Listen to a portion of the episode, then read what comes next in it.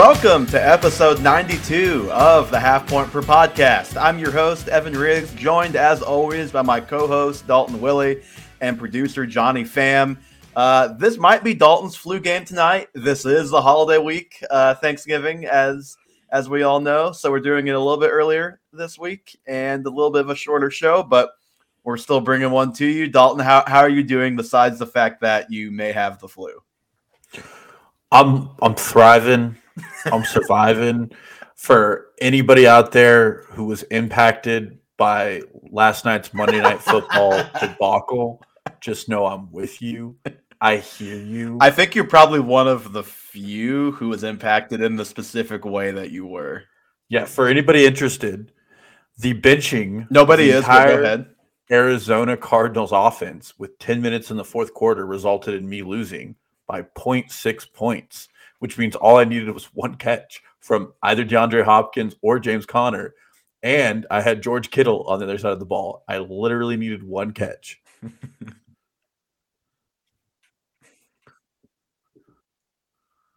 well, it's okay. I uh, I defeated uh, producer Johnny Pham in a league where I am trying to lose. So it was a bad fantasy football weekend for all three of us, and one of us actually won their game. So that's a little a little backwards, but it is what it is. Uh, guys, we've got players we're thankful for today, kind of sticking with the Thanksgiving spirit of things this week. We'll have a couple of who's that Pokemon guys at the end of the show as well. You know, b- before we get there, though, John and I were talking about Thanksgiving plans. Uh, Dalton, you, you jumped on as we were finishing that conversation. I feel like probably one of our most popular, I don't know if you want to call it segments or like social media tweets was uh, the Lunchable debacle way back in the day. We did a Thanksgiving like build your own meal last year. Just curious if you guys have any like hot Thanksgiving food takes that, that you're ready to get off your chest with with the big day being two days away from this recording. Who wants green bean casserole? I kind of do. Okay, like it's not like it's it's not first choice, but it's it's on the plate. If it's there, it's on the plate. I put it on my plate just so when I get two rounds of dessert, people think I was really hungry, but I don't eat it. It's just there to be there, and then I throw it away when no one's looking. Stay toxic. My please. my hot Thanksgiving take I, am finding out as we as my family and I talk about like food for the holidays and stuff and what what we're gonna have is I don't really like I could do without any of the traditional Thanksgiving desserts outside of like uh, pecan pie. I'll, I'll have I'll have pecan pie. Mainly, I don't really like pumpkin pie. As I've gotten older, the the less and less I like pumpkin pie. Like, just put a pumpkin cheesecake out. It's a lot better. it is te- it is ten times better. When did you get bougie? I do not buys a, a, house and now he needs pumpkin cheesecake. A pumpkin cheese. Have you guys ever had pumpkin cheesecake? It, it it just like it basically tastes very similar to the pumpkin pie, but instead of uh pardon my French, dry ass crust, you get the good like graham crackery type of crust that's on cheesecake. I I, I really well, the conversation has been this year this year because we've been talking about different pies and stuff that that we're gonna have. But I've been a an anti pumpkin pie guy for a while now. I ate it when I was a kid because I was too scared to try the other pies, like they have fruit and stuff in it. But the the I, whenever I ate pumpkin pie as a kid, I would never eat the crust. I still don't. I leave like the entire back crust on the plate every time.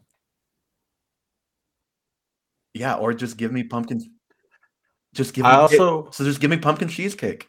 Last hot take: ham better than the turkey. Oh yeah, I don't even. I don't. I don't really think that's a hot take. Well, then why does everybody have goddamn turkeys?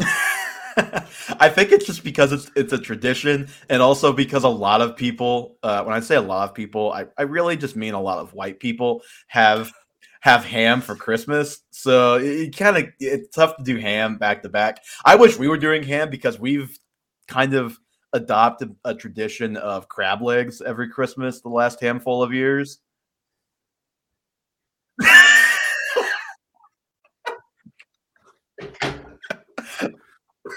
Well, I'm not gonna this economy.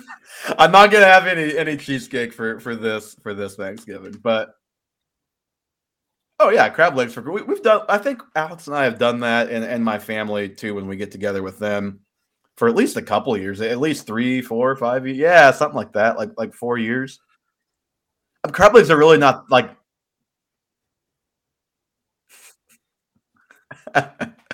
Johnny, any any Thanksgiving hot takes before we get on to the actual show here?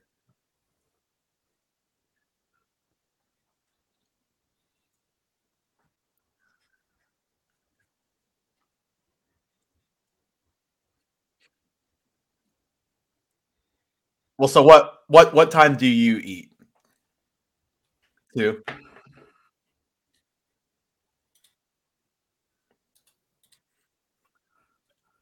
I I think it's crazy to wait till dinner time because if you eat at lunch, then you get leftovers for dinner. Like what what what are you doing for lunch if you're not eating your Thanksgiving around lunchtime?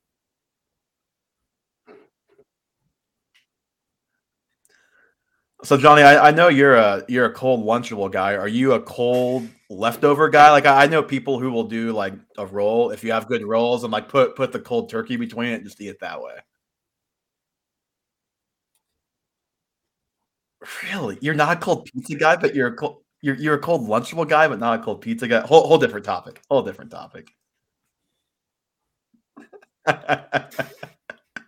okay, before we jump into the actual topics, a couple of news items I want to at least touch on and acknowledge that they are happening.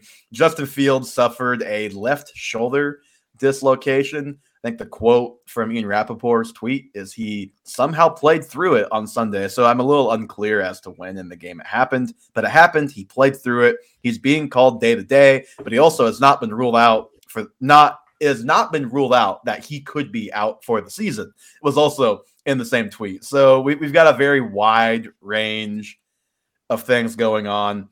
If Fields were out for the season, that would be a major bummer. If he misses significant time, that would obviously be a major bummer. As KU football fans, we are familiar with the struggles of coming back from a shoulder injury. Now, this is non throwing, so that maybe helps.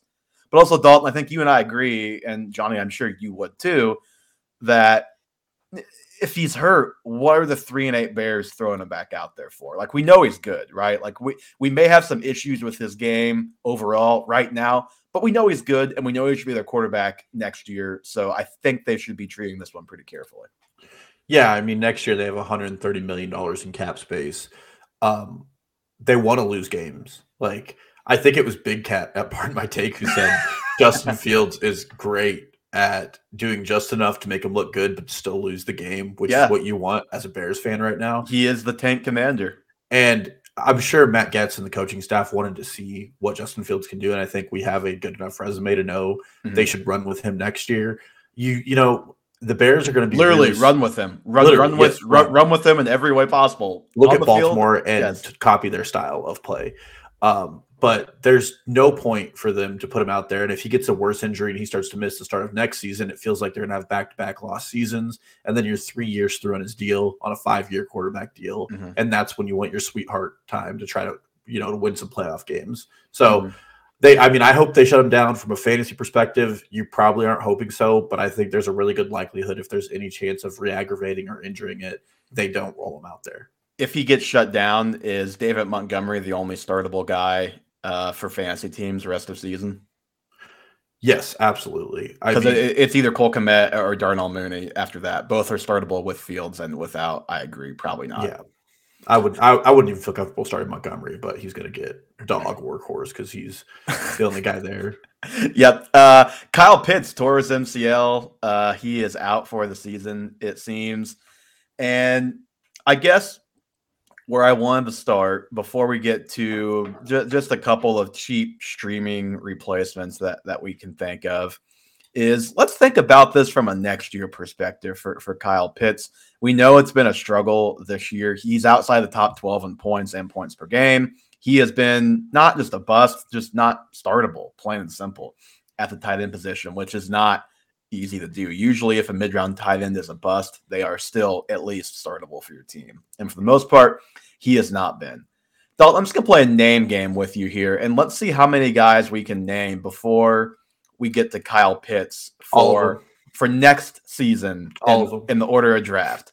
Travis Kelce, we're taking Kelce, right? He's got to be pretty old. Eh. Oh. yes, of course we're taking Kelce. Mark Andrews, we're both taking Mark Andrews. Yeah, T.J. Hockenson, why not? Who's well? Who's quarterbacking Atlanta?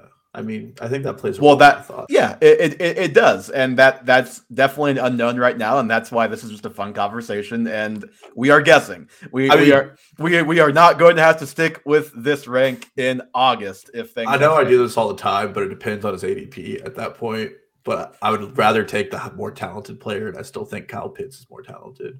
then TJ Hockenson. Hockenson, yes, I, I I would take Hockenson uh, disgusting. Pretty easily right now. He's tied in three right now, and I think he's like he he's in that Dallas Goedert tier of not Kelce and not Andrews, but he's better than the average guy. Uh, speaking of Dallas Goedert, Dallas Goedert or Kyle Pitts. Dallas Goedert. Same for me as well. George Kittle or Kyle Pitts. I hate George Kittle right now, but George Kittle, Pat Freiermuth the or Kyle Pitts. he's Luth. Me too. And I, from there, i- i- think the next guys up are like Cole Kmet, David Njoku, Dawson Knox, Dalton Schultz, depending on where he lands. I just are- hate Dalton Schultz. Yeah, I, I- don't like him either, and he's probably not going to be back in Dallas. So you can guess his situation probably won't be as ideal as it is Yeah. now. But so that, that's a, a long way of saying you have him like a tight end five, six ish right now. I have him tight end six slash seven, somewhere in there. Don't think it's impossible. He ends up there. You said it. It does depend on who the quarterback is. Is it the the young kid they have right now? I don't think they're going to be bad enough to to draft a quarterback with like a top five pick. That they are somehow still winning enough games that that they're going to be in like that ten to fifteen to eighteen type of draft range. Yeah. Well, it also depends on Arthur Smith. If he's there next year, and I think he's going to be, it's realistically hard for me to overdraft any of their passing options. I mean, Drake London has been immensely talented. He has one drop all season. It's the highest among all rookies. Mhm. And Kyle Pitts was getting the most frustrating usage because they wanted to run the ball. And it's, I mean, Arthur Smith did the same thing in Tennessee with AJ Brown, where there was just limited usage, despite there's a very highly talented player. Mhm. And that's I I will not be taking him, and we weren't taking him at the three four turn, but I think he belongs like the five six six seven area, just because the coaching is holding him back, and and it's certainly doing a really good job doing it there. Mhm. That's for sure. Uh, a couple more things, I guess cheap cheap streaming replacements. Dalton, is there anybody that kind of jumps out to you that that is probably available? Like maybe Juwan Johnson is still on your waivers and he just can't stop scoring touchdowns. That's one that jumps out to me. Uh, Taysom Hill, like two guys from the same team, may, maybe either of those guys are on waivers, and, and you take a shot at them. Other than that, like man, it's like Gerald Everett. Yeah, I went with uh, Cade Otton Yeah, for the Buccaneers. I think his his snap counts are going up, and it's looking hopeful. Greg Dulcich, I don't know if he's still out Yeah, there. yeah, Um, that's that's a great one. another one I like. I don't like investing in the Broncos at all, but it seems they want to feature tight ends more than wide receivers. Uh, Robert Tonyan is another guy. I think the Packers might get it together, and then just Will Dissly. Um, I picked two guys coming off bye intentionally as well because I think that they're more likely to be available in Mhm. Will Dissly and Cade Otton. Mhm. And the Buccaneers also have like the sixth easiest pass schedule going forward, and they're five and five and can still make the playoffs with Tom Brady. So I'm always happy to take a team like that. Well, it's probably either going to be the Bucs or the Falcons in that division. So I would say probably probably the Bucs. Uh, two two more things that I just want to touch on. Not much conversation to be had here, but just to make note of, Melvin Gordon fumbled again Sunday inside the five. He has been cut. Chase Edmonds has a high ankle sprain. So when you talk about the Broncos, you have Latavius Murray. I guess Marlon Mack was on their practice squad, which I did not know. And perhaps they'll be assigning somebody else. Maybe that somebody else is Darrell Henderson, who was cut by the Rams and is now a free agent. Um, not a whole lot of use in speculating until we know where he goes, but just just worth noting. And then Melvin Gordon is he did clear waivers, so he is a free agent. He can go wherever. I'm not sure. It really matters a whole lot, though. If I had to bet, he'll end up in Baltimore. It's possible, although they're they're saying Dobbins could maybe play this week, and if not this week, it seems like maybe next week. So they they may finally be on the verge of, of a healthy backfield with with Gus Edwards also probably playing this yeah. week after being a late scratch against the Panthers, and and they they definitely could use it. Yeah, they really could. Their run game has been apathetic to say the least, and they can only put up 13 points on the Panthers when their run game is that bad, apparently. So yeah, they they need the backs. Uh, Dalton, real quick before we jump into our actual segments here, we have a question in chat. Should I trade away Barkley and George Pickens for, I'm assuming, Kenneth Walker and Chris Godwin? This is PPR. Uh, yeah, absolutely. Um, Godwin has a higher upside than George Pickens, um, especially in PPR league. He's getting like 12, 13 targets a game. Um, Kenneth Walker and Saquon Barkley are pretty eye to eye to me, mm-hmm. but the Seahawks have just done a better job of moving the ball up and down the field, and that just really lends itself to more success. The Giants, without Saquon Barkley doing well, really can't move the ball that well, and their passing options with Wan'Dale Robinson tearing his ACL are significantly down. Well, we'll put it this way: um, you're basically trading just top of head rest of season ranks for me. You're basically trading a top three running back and a top 36 receiver for a top eight running back and a top 15 receiver. So yeah. I'm I'm doing that one all day. One more just came in. Trade Zeke for Mike Evans or Amari Cooper. Yes, I'm trading Zeke for either one of those guys. Yeah. Trade him off that two touchdown game because it should be Tony Pollard show going forward. We know it won't be, but he I think has a chance to at least finally be the lead guy. Maybe yeah. more on that later. Okay. Trade Zeke questions are always just yes. All right. We can start with uh, with who's a couple who's that Pokemon. Um, oh, who'd you rather take? I would I would still shoot for Mike Evans. I think I, I would I would guess that Amari Cooper is probably at the apex of his value, even with Deshaun Watson coming back. There's more uncertainty there, I think, with with Deshaun, even though it's been up and down for the Bucs. Dalton, what what what do you think? Um, yeah, I'm definitely still going with Mike Evans. Uh, like I said, they're coming out of bye, which I think is very important to the mm-hmm. success for the Bucs. And I kind of hinted at it last week, but I, I still think Donovan Peoples-Jones might be the more successful wide receiver. I know Amari Cooper was just a wide receiver too this week, um, but I his underlying usage and his frustration of a player, I just don't really want to own, especially for making a playoff push. I think Mike Evans is going to be the better value. I agree. Okay. Time for Who's That Pokemon? Who's That Pokemon? All right, this guy, Johnny, you can pop back in whenever you'd like uh, to guess. In the games he has played this year, he's a receiver. He's in the AFC. In the games he's played this year, he's averaging almost 14 points per game, 13.8. That would put him at the at wide receiver 10 in points per game on the season of guys who have played at least six games, which, sorry, Michael Thomas, that's my way of cutting you off the list because you've only played three games this season. His 7.9 targets per game this year are exactly equal to his 7.9 targets per game last year. Now, of course, that number could be a little bit higher. I, you know, the key thing I mentioned was in the games he's played start to finish. So you can surmise that he's had some uh, some injury concerns this year.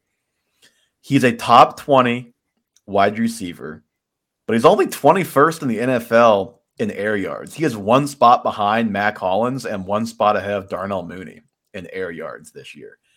And to take that a step further, his 20% um, air yardage share on his team is about 10% less than Mooney. So Mooney's is a is a pure like he's the number one in the offense. This guy, eh, I, I, don't know. I don't know. Maybe, maybe, he is. Maybe he isn't.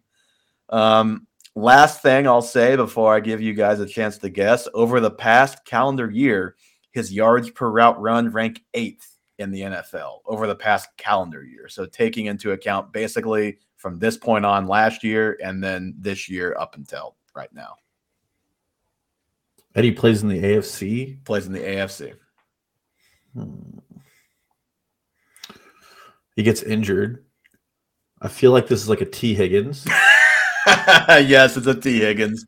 it was, it was. I knew the injury thing was going to make it kind of obvious, but I just wanted to give Tee Higgins a little bit of a shout out coming off of his best game of the season. Yeah, yeah, best game of the season because he had 19 points without a touchdown this week and half point. That, that's pretty difficult to do. Nine catches, 148 yards.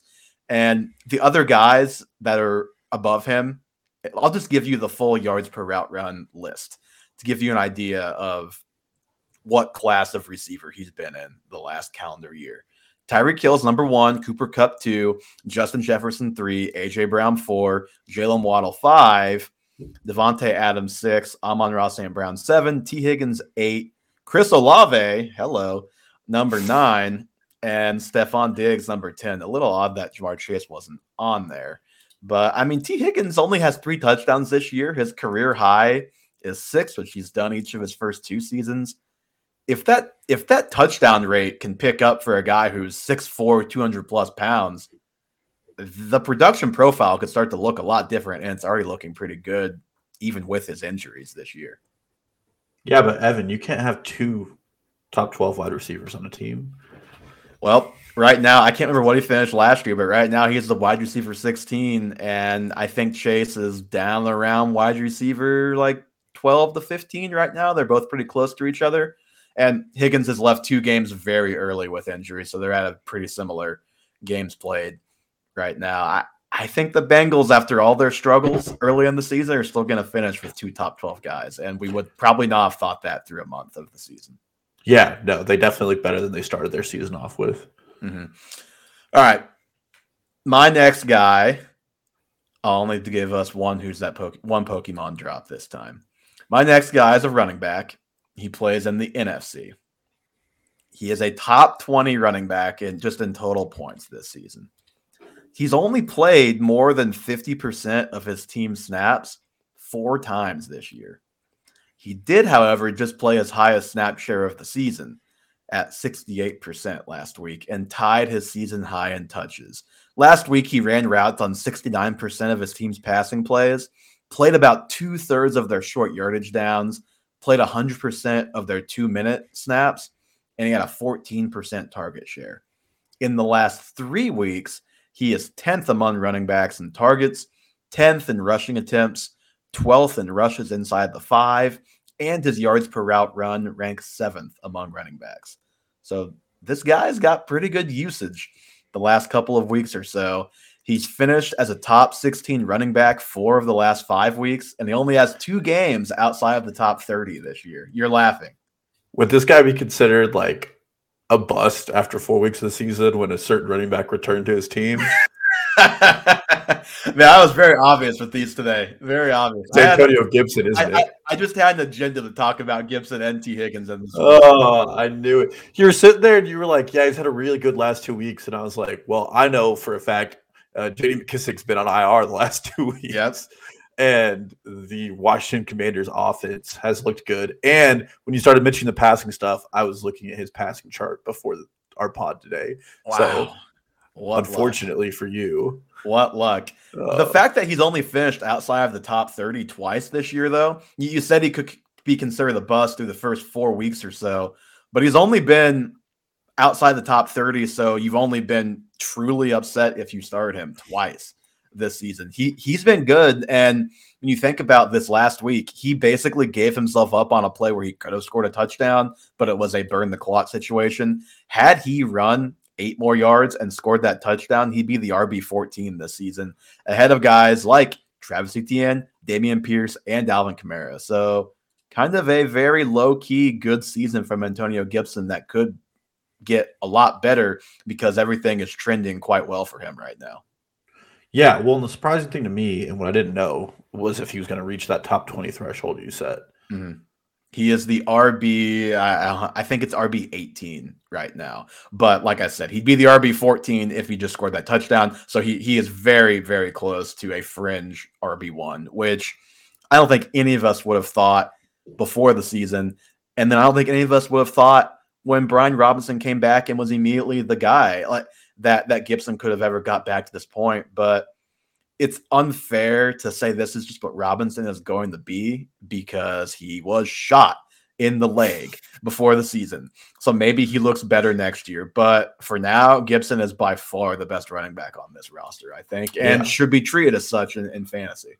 Well, and it is easy to have a good fantasy week when your team runs the ball 50 times like they did two weeks ago. That's very true. Uh, but you you also have to not get stopped in order to be able to run the ball that many times, which they, they really did not by the Eagles. So That is true.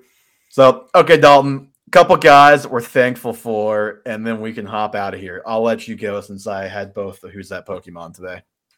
Well, I'll start off with one um, that's just made this fantasy season a little more fun in a lot of ways.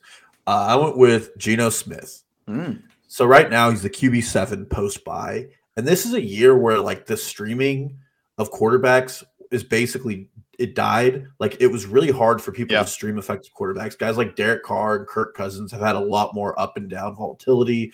Daniel Jones is the QB twelve right now, and he's had nine point games. Uh, streaming wise, Justin Fields might have been somebody who got off the waiver wire. Well, Aaron Rodgers is QB eleven, and we know how that's looked for about Yeah. half the games this year.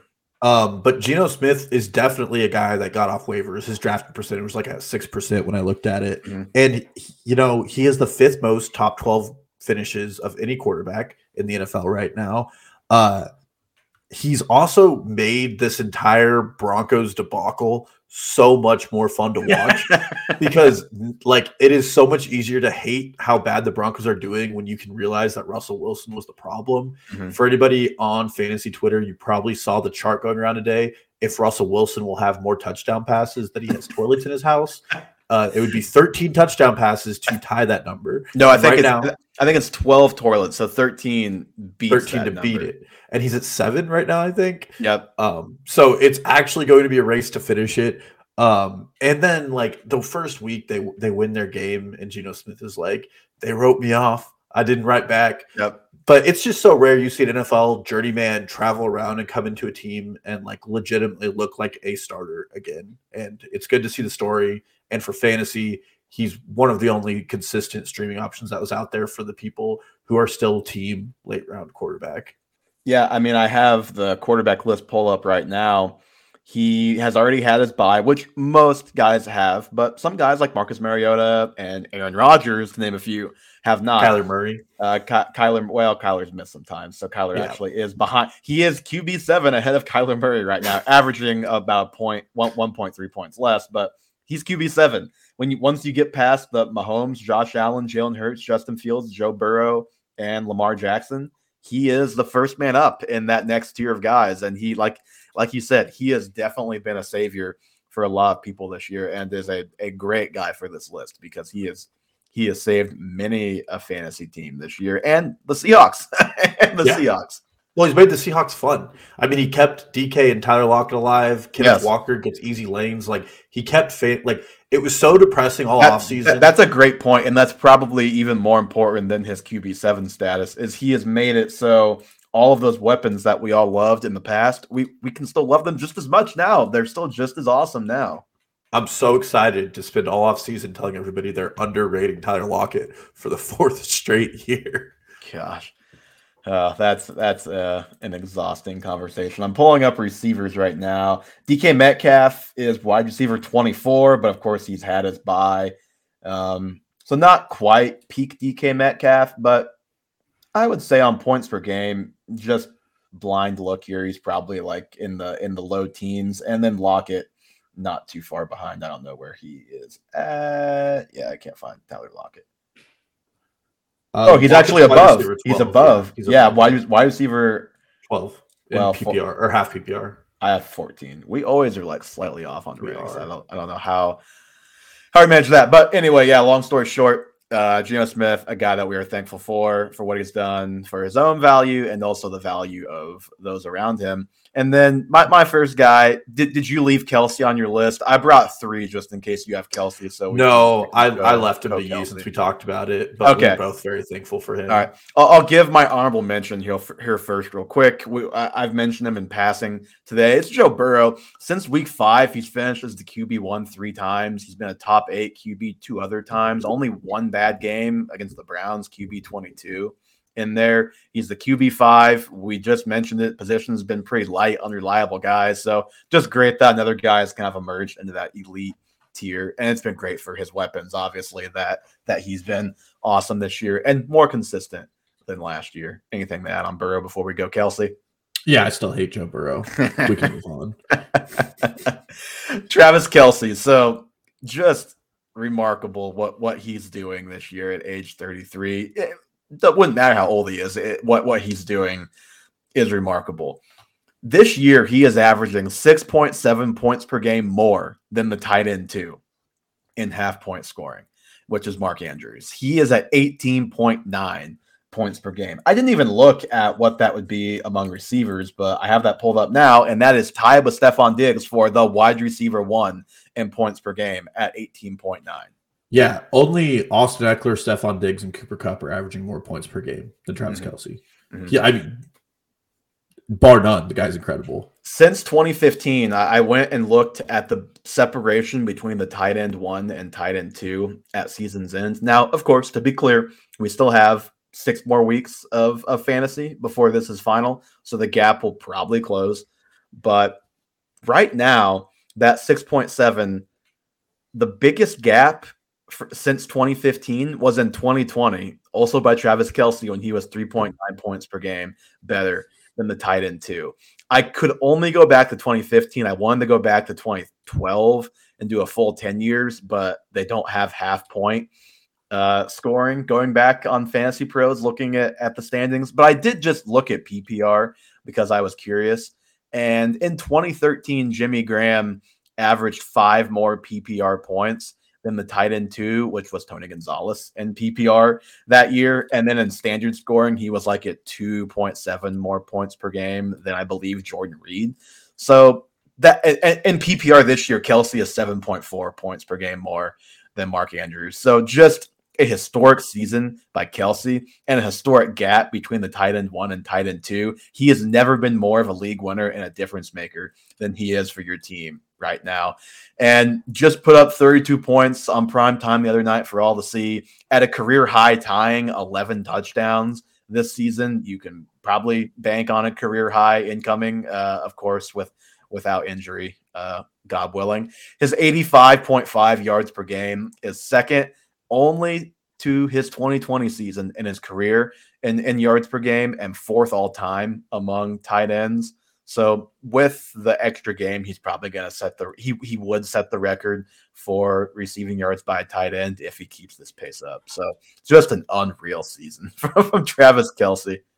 I mean, he has more touchdown catches than Russell Wilson has touchdown throws. Yeah, by a lot. Almost caught Russell's toilets. Yeah, he, exactly. He's almost Russell's toilets. Um, there, it's already a cheat code to be able to put somebody at the tight end position that outscores uh, every other tight end, but now he's also outscoring every other position. Mm-hmm. It, bar none, it looks like all the debates in the offseason about who was going to replace Tyreek Hill's production were just more Kelce.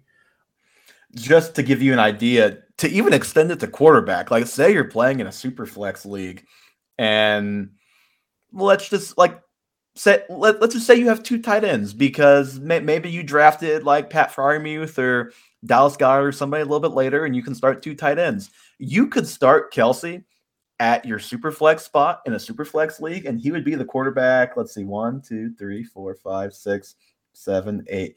The QB nine in points per game right now, ahead of ahead of Geno Smith and behind Kyler Murray. Like he, it, it's just ridiculous what this guy is doing this year. Yeah, it's impossible. I don't know how you can have Travis Kelce and not be a team that has at least seven wins at this point. Pretty difficult to to pull that feat off. Dalton, who who is the next guy you're thankful for? I mean, I had to do it. I know you wouldn't do it, so I had to. But it's Chris Olave. Um, we spent the better part of. To be clear, I he knows I wouldn't do it because he's on my dynasty team, and yes. I didn't didn't didn't want to just talk about my dynasty guys all all yes. pod. Not because I don't wholeheartedly agree with this message. But we spent the better part of six months pounding the hammer as Chris Olave maybe being the best wide receiver in this class. Mm-hmm. Uh, he definitely looks the part. No offense to other players, but he is the wide receiver one of among all rookies in receiving yards. In just fantasy scoring, he's wide receiver 12. He's sixth in the NFL in separation, and he only has five touchdowns this season. he certainly has a much higher upside the moment the Saints find an answer at quarterback. Or even anything resembling an answer at quarterback, which they, they don't have right now. Yes. And he's missed a game and a half or a half a game, I believe. Um, and he's still the wide receiver 12. I mean, the guy has done so well. Uh, my draft Chris Olave over Michael Thomas at the start of the season. After the first two weeks, it didn't look good. Yeah. It now looks very good. I'm very happy to have stood on that take. Mhm. Um, but this is going to be a very exciting player for years to come. And I feel like in fantasy Twitter in the fantasy sports world, he's fallen under the radar a little bit because the Saints have been so atrocious to watch at times. Mhm. But I mean, he's a rookie wide receiver, wide receiver 12. Like he's doing better than DeVonta Smith did last year. And DeVonta Smith was getting a lot of hype and a lot of accolades. I mean, this could be a very, very transitional star for the league. And I I'm mean, very excited. he's basically doing what Jaylen Waddle did last year from a like Jaylen Waddle was a top 12 type of guy by the end of last season. And that and that's where Olave is uh right now as well. And you didn't mention it, but I said in our in our group text, our group chat earlier, he is third in the NFL in total air yards this year. Like the air yards have yet to stop for Chris Olave, and the production will at some point follow. Now, it's not like it ha- he's wide receiver 11, 12, whatever it is, but he has the profile of a top five receiver if given a real quarterback. Like just just for a second, let like imagine him on gosh, I'm trying to think of a good but not too good team. Um, just just have him trade places with Jaylen Waddle. He's probably putting up the same type of season that Jaylen Waddle is, which is wide receiver six right now. Or if you want to put him in an unreal offense, like teams that wanted receivers, um, imagine if the Chiefs were able to draft him in the first round in, instead of what they did. What what type of receiver he he would be? Or Jacksonville. Imagine if he was in Jacksonville. Yeah, where Christian Kirk is Wide basically receiver 10. Yep, wide receiver ten, so right above him. He he is a much better player than, than Christian Kirk, and I like Christian Kirk. Yeah. Um, and I just I know I like the Jaylen Waddle comp, but even last year, like with Jaylen Waddle, it felt a little fake because he got so many targets. Yeah, Um, with Chris Olave, I mean, he's doing it sometimes with only five or six targets a game. yeah. The guy is just incredible. And some of the routes he runs, it transitions so smoothly from college to the NFL. which which is what everybody was was saying, and that's why we were on him. Like for Dynasty, of course, and then obviously this year we were both like, eh, "This is going to translate pretty quick." These type of guys a lot of times do, and and he most certainly has. And yeah, like you said, very excited for what he could potentially be in the years to come when the Saints get a real quarterback. Now, how will they do that? I don't know because they don't have a first round pick and they're going to have a pick that could have got them a real quarterback, but they also would not have Chris Olave if they had that pick. So it's uh can't have both. And I guess they'll maybe they'll be the next Aaron Rodgers team. Who's to say? Derek Carr time. Derek Carr. I think Derek Carr already is looking at, at high rise high rise apartments in in New York right now. I hope that he does play in New York so He he is- doesn't continue to suck. he is going to be a jet. Okay. My last guy before we get out of here, Dalton, is Tony Pollard, a guy that I am very thankful for, and especially thankful for this recent run that Tony Pollard has been on. He's only been the starter. Technically, if you look at his football reference profile, that says he started the first game. I think he played the first snap against Tampa. He wasn't really the starter in that game. Zeke got way more touches. The, the two games, he's only had two games where he's been the real starter when Zeke wasn't there. He's only topped 15 touches three times, and it's been the last three weeks the two weeks without Zeke, and then last week in Zeke's first game back. In those three games, he is averaging 155 total yards per game and two touchdowns per game. He is the RB8 on the season, dis- despite only starting two games this year. In that three week time, he is the RB3 over the last three weeks. His last four games, if you extended that one more game, this is per PFF, 75 touches, 573 total yards, and six total touchdowns. And just like some of the touchdowns, like those receptions against the Vikings and some of the plays, like the explosive runs, they're just breathtaking. He, he's just an unbelievable player, an explosive player, so much fun to watch. I really, he is one of my favorite guys to watch play in the NFL at this point. He has more yards from scrimmages from CBS than Davante Adams, Alvin Kamara, Jaylen Waddle, Travis Kelce, and Jonathan Taylor this season. And here is the complete list of running backs who have more total yards than Tony Pollard this year Josh Jacobs, Christian McCaffrey, Nick Chubb, Aaron Jones, Austin Ekeler, and Dalvin Cook. That's it. That's the list. Tony Pollard has been exceptional this year, and especially lately when he's gotten the volume. Can't predict what the usage will be going forward, but I think the days of us talking about Pollard as a fringe flex with Zeke in the lineup should hopefully be over. Cowboy stupidity pending. I hate Jerry Jones so much.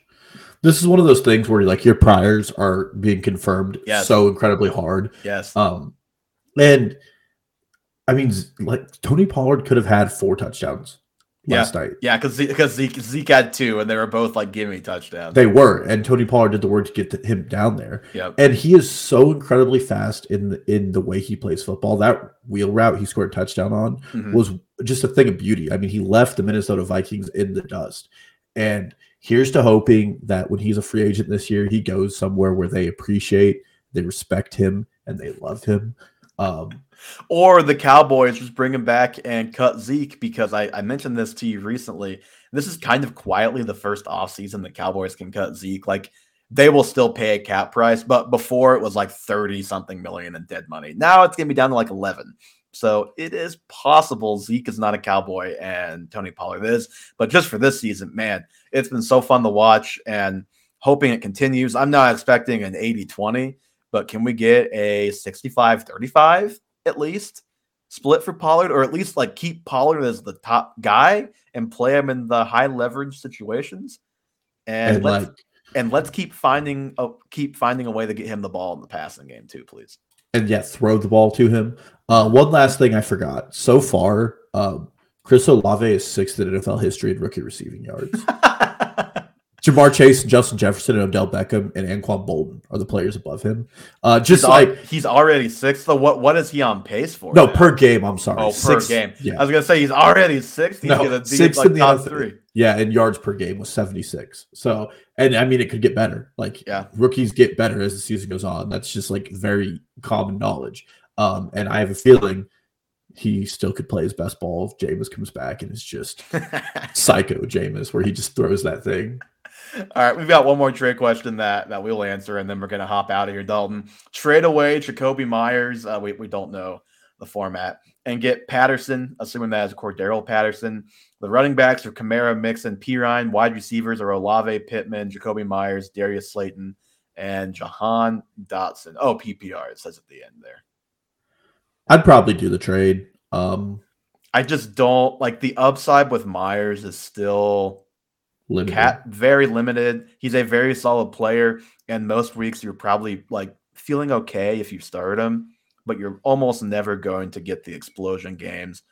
Whereas, like I, I know we kind of poo-pooed Patterson last week a little bit because of the committee he was kind of stuck in. It seemed like, but he's by far the best player in that backfield, and he's 32. They're not like saving the tread on the tires for too much longer. I don't think with him and they are a team who are they're still making a playoff push, so they should be getting the ball to, to Patterson. I think Patterson is the the upside play.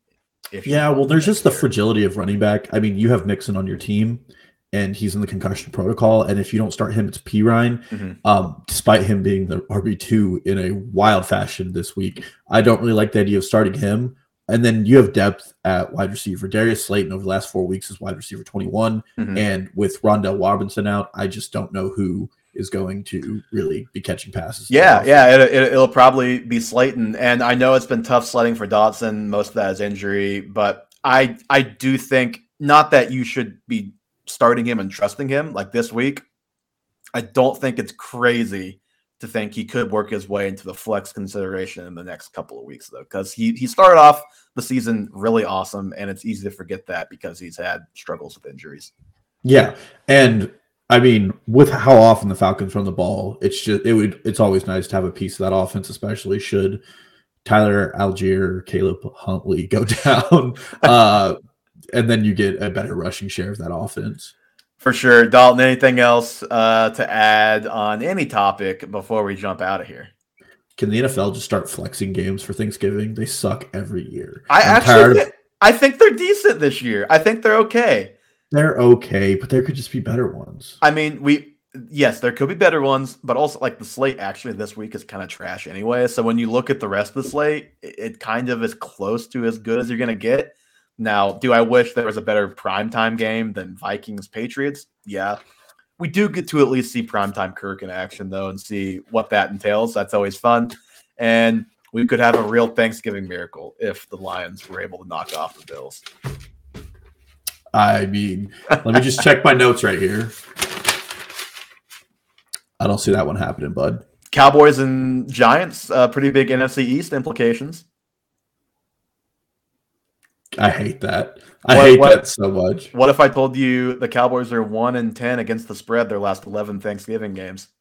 I would believe it because watching the Cowboys on Thanksgiving has been horrible. Random stat I saw on Twitter that I hope is true, but I think Action Network put it out, so I think it's pretty legit. All right, that's gonna do it for us today on episode 92 of the Half Point Per Podcast. Thank you guys so much for listening, as always, and hope you all have a wonderful Thanksgiving holiday. Give us a follow on Instagram, Twitter, and TikTok at Half Point Per Pod. Subscribe to the YouTube. Join us live for the shows. We will answer your trade questions as we did today. Thank you for those of you who hopped in and asked the questions as well. The link to all of those things in the show notes, as always. The show is available anywhere you listen to your podcast, most notably Spotify and Apple. And we will be back with a full blown show, probably looking at some fantasy playoff talk starting next week in about a week. Stay tuned for that one.